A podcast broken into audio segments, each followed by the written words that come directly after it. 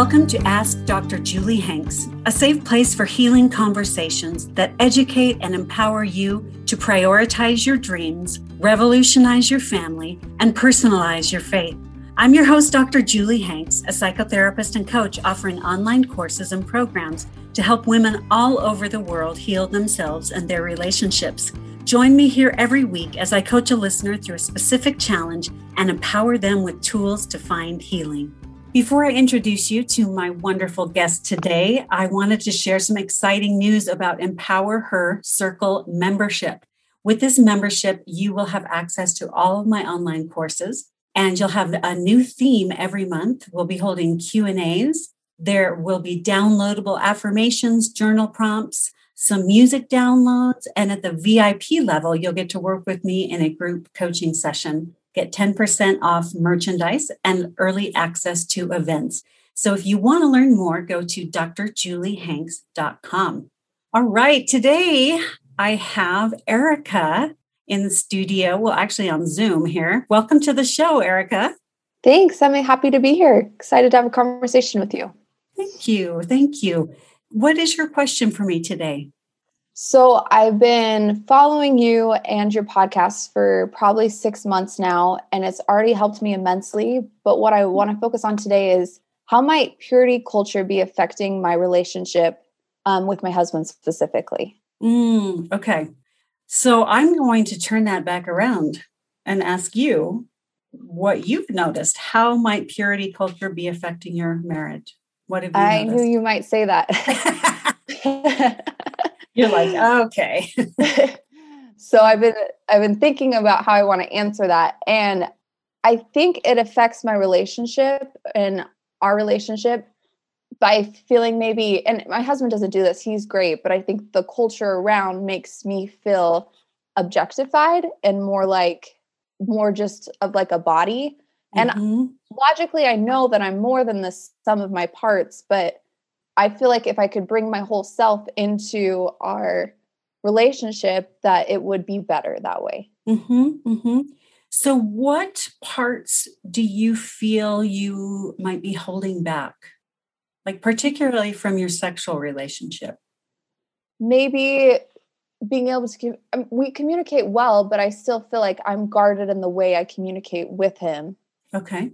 In regards to what I like, what I don't like, and maybe I'm afraid how I might make him feel rejected or yeah, maybe I'm guarded in my communication. Okay. Yeah, yeah. So sometimes that can be because sexuality is framed as like a male thing. Mm-hmm. Like men are sexual, women aren't. And so we don't have permission as females to really like own our own sensuality and sexuality. It's like we're here for the man and for his pleasure and for to make sure he's comfortable and he feels good and he right? Yeah. so i want you to think about what you would say or do if this was just as much about you as him. Yeah how, how would that change your um, interaction? um, it would change it completely around. And we've kind of we've kind of explored that recently a little bit and it already has helped. Like I listened to your podcast when you were on Ladies Talking Love. Mm-hmm. And that led me to some other stuff. And it really helped me focus on and realize that media is com- the way the media portrays it is completely wrong. Um, but sometimes that's the only, all we have to judge it off of, yeah. all that we're given. But what you have and what they have helped me realize is that sometimes you just have to make it separate make it his pleasure and make it her pleasure mm-hmm. and take time to explore both of those separately. And they're not always going to happen at the same time simultaneously. Right. yeah yeah. So prioritizing your pleasure as equal to his is a huge key. Yeah.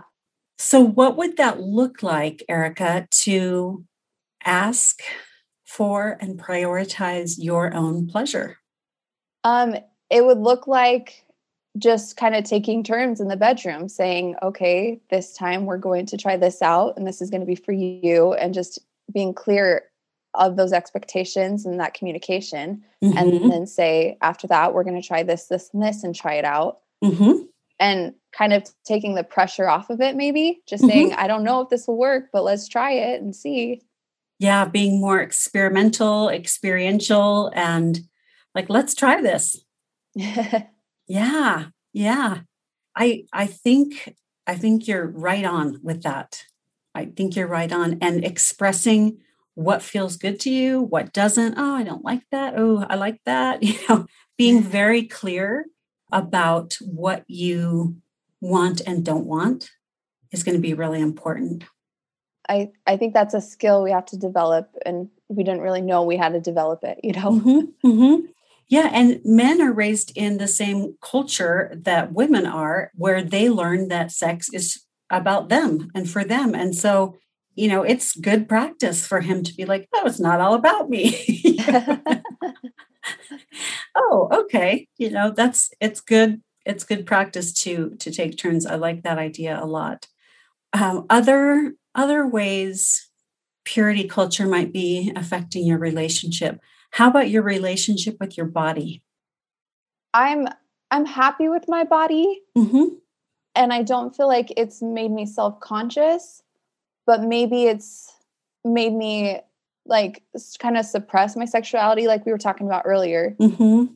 And it's made me self-conscious around men and i know we talked about that before with mm-hmm. what it has to do with like modesty culture and how we mm-hmm. feel mm-hmm. um i'm okay with my husband because that's those reaction those feelings are supposed to happen but i'm yeah. i'm guarded or i think too much around other men mm, like trying to control what they think or feel or what yeah like i'm afraid of what their thoughts are and okay. that sounds selfish or that sounds like maybe I don't know. I feel weird saying that because I'm just an average looking woman. I don't stand out, but I'm worried that the men around me are having inappropriate thoughts. Okay.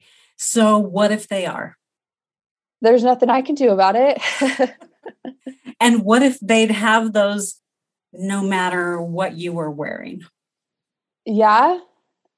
yeah, I, I would. I, I don't know. I still feel guilty. Like maybe I was smiled too much, or maybe I I I don't know.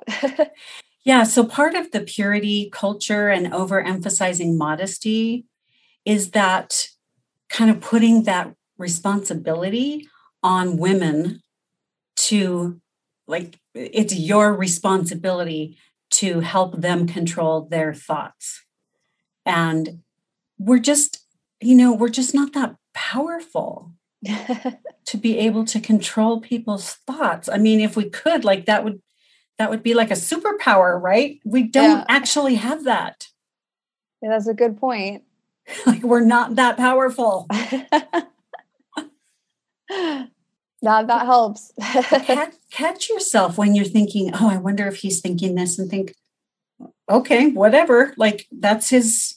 Maybe he is. Maybe he isn't. But there's nothing I can do about it." Mm-hmm. Like I don't have that superpower yet. Forever, hopefully. yeah, really. Yeah, that's so interesting that I'm glad you're comfortable around your husband. That's that can be a problem too. So I'm glad that's not a problem. That's something we've worked on. I I think, you know, uh, when we first got married, that was a progress, but now that we've been married over 5 years, uh, I'm glad we were able to overcome that. So Good. Good. Yeah. Good. Also, when you are around other men, consider that you are more than your body. You yeah. are a human being. You have thoughts, you have feelings, you have you know, experience it, life experience, you have relationships that you're kind of this you're this multidimensional person. And so don't re, don't self objectify Mm. Right? Like, remember that you are all of those parts, not just a body. Okay. No, I like that. And that's something I want to work on and change before I try and teach that to my daughter. But how, so what tools are there to, I guess, to not objectify yourself, I guess? Mm-hmm. Yeah. Yeah. So practicing being in your body mm-hmm. instead of viewing your body from how an outsider might be viewing you. Oh, okay. Right. So, how do I feel in these shorts? Uh-huh. How do I feel doing this activity? how do I feel in this conversation? And being in your body instead of observing your body. That's called self objectification. Uh-huh. And Beauty Redefined has a whole book called More Than a Body on this very topic that's excellent. And they have courses and things like that. So at Beauty Redefined on Instagram, and their website is Beauty Redefined. So that's a really good resource. I'll have to look into that. That sounds that sounds good. Yeah. But when you're seeing your body from like wondering how other people are seeing your body, that's self objectification. Interesting. We want to be in our bodies, not viewing our bodies from outside, right? Because our bodies are a tool to move through life, to connect with other people, to have experiences, not to be viewed. Yeah, they're more than just the outside appearance. You have internal things going on, you mm-hmm. have emotions going on. So it's more than just how it looks. Exactly.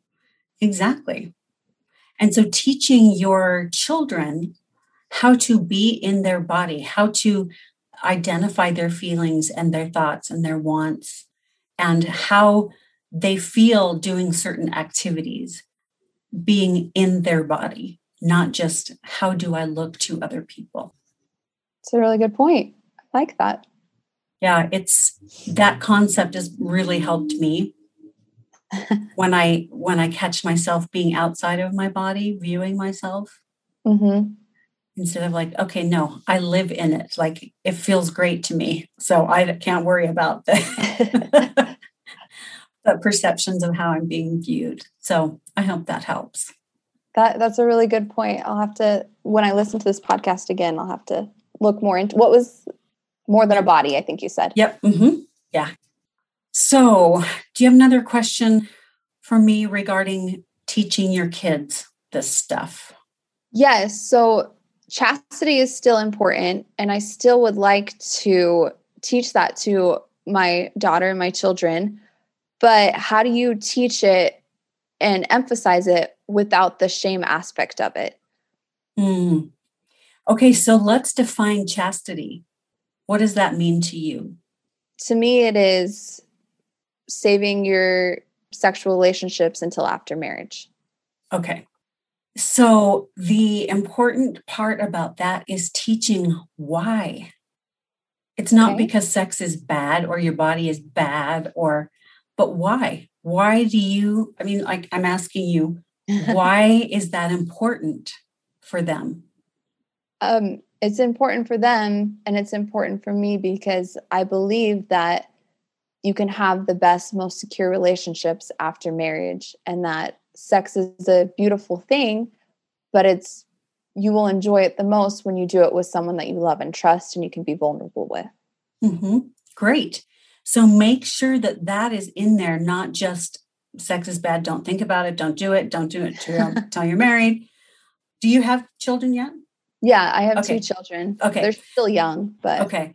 So some people, some kids don't know if their parents have sex or not. And it's not like you're going to want them in the room, right? But like but being open about the fact that you do have a sexual relationship I think is key, like modeling, because they're seeing through movies and videos and different different media that sexuality outside of marriage is totally fun, exciting. That's what everybody does, right? Yeah. And then we're not offering a better version if we're not talking about how great it is in marriage. right? So so being open about the fact that you have a satisfying sexual relationship as married people is important.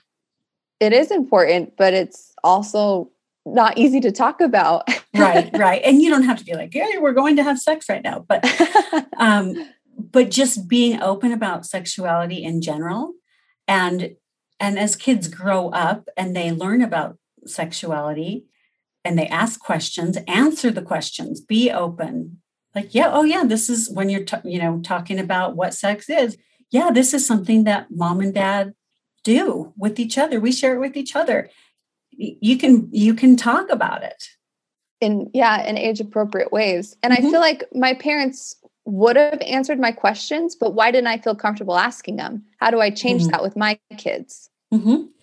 when they do ask you things you don't freak out things about about bodies about well how come you know i remember one of my kids is like mom you have a funny penis I was like, oh, well, that's actually not a penis. It's called a vulva. You know, like just to answer and respond just as matter of factly as you can. Mm-hmm.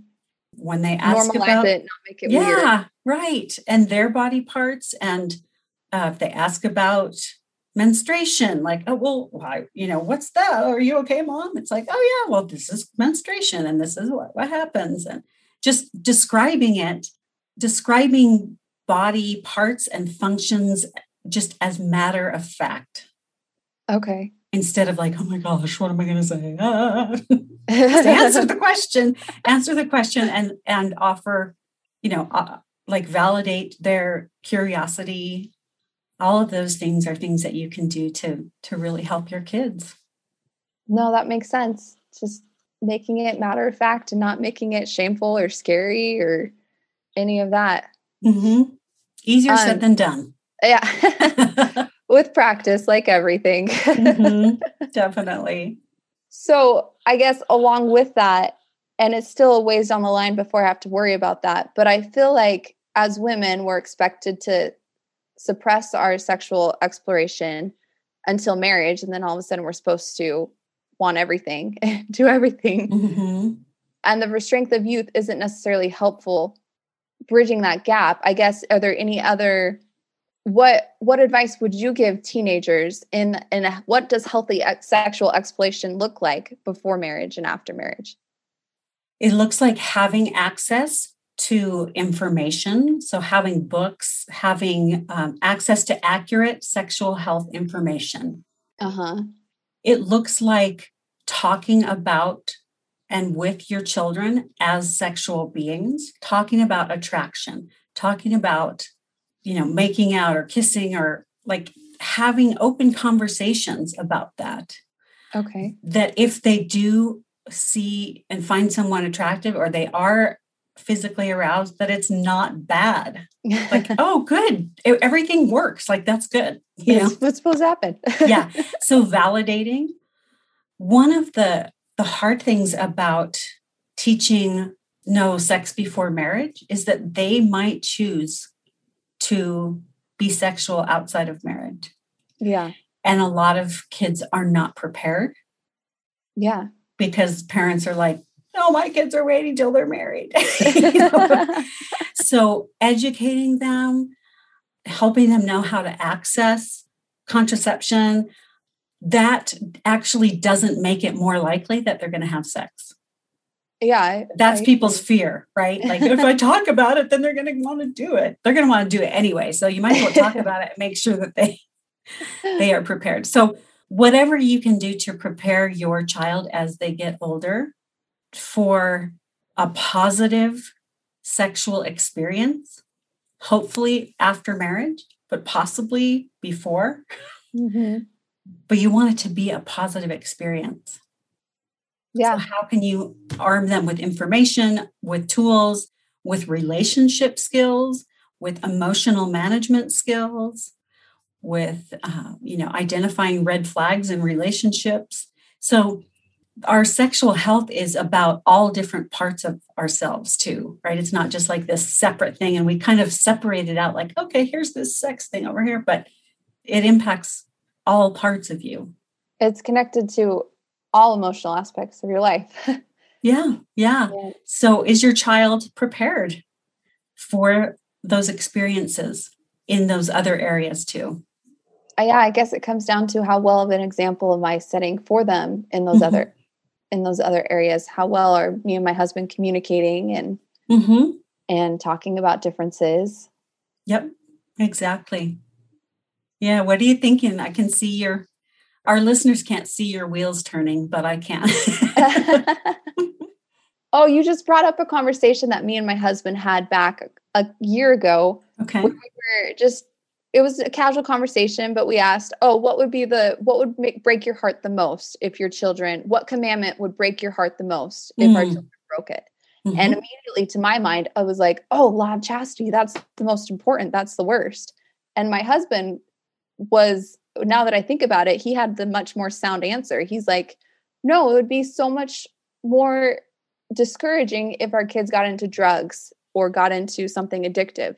And um yeah that makes sense to me too like that would be that would be worse but just because it's so attached like law of chastity is so attached to me emotionally mm. i just mm. automatically jump to that one mm-hmm. and it was interesting to me why why i that one was more important yeah yeah that's so interesting and then you think about it you're like you know it's actually not the end of the world like it's no. not the end of their life and people have sex all the time and i think and i totally personally agree with you that a, a, committed loving relationship is the place where you can have the most satisfaction sexually.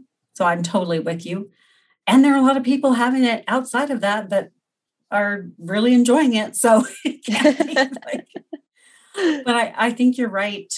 I think you're you're smart to think through that that automatic, like, oh, that would be the worst thing. Really? like I can think of a lot worse things. like, like, yeah, a lot, a lot worse. So um, yeah, I'm glad you're thinking through that. Me too. It's just it, uh, it just takes a second to step back and think through your jerk reactions, I guess. Yeah, yeah, those automatic responses. I think um, yeah, it's everybody has them, right? And we have to, we don't have to, but we can look at them and examine them and be more aware and insightful. So, well, Erica, what are you going to take with you from our time today? A lot of good things. Um, I definitely like the idea of focusing on communication and really explaining to my husband what it would look like for him to have pleasure and what it would look like for me to have pleasure mm-hmm. and taking the the pressure off of it and just treating it more playfully, I guess. Mm-hmm. And I also like the idea of trying to view myself in my body instead of outside my body. Yeah. And then just when it comes to teaching children, I think the most, the best point I want to take from that is just take the pressure off of it and talk, normalize it and make it a easy environment and normal to talk about sexual yeah. health. Yeah, wonderful. Wonderful. I'm so glad you came on the podcast today. I think our conversation is really going to help a lot of people think through these really tough, challenging parts of being a, a human being. So thank you, Erica. I hope so. I hope it helps. I, there's a lot of room for growth in our culture. So yeah, for I'm sure. Thanks again. Thank you.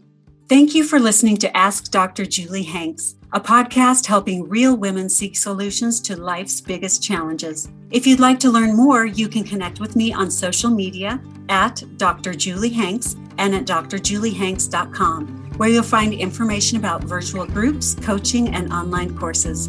For therapy services in Utah, visit wasatchfamilytherapy.com.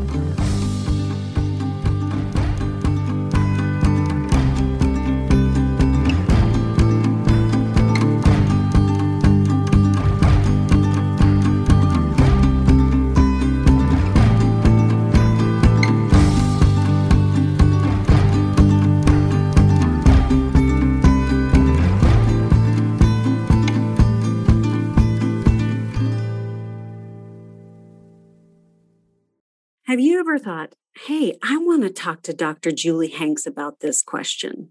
Well, now's your chance. I want to have you on my podcast. So email hello at drjuliehanks.com with your question and the reason why you want to be on the podcast. And we may just choose you for a free coaching session.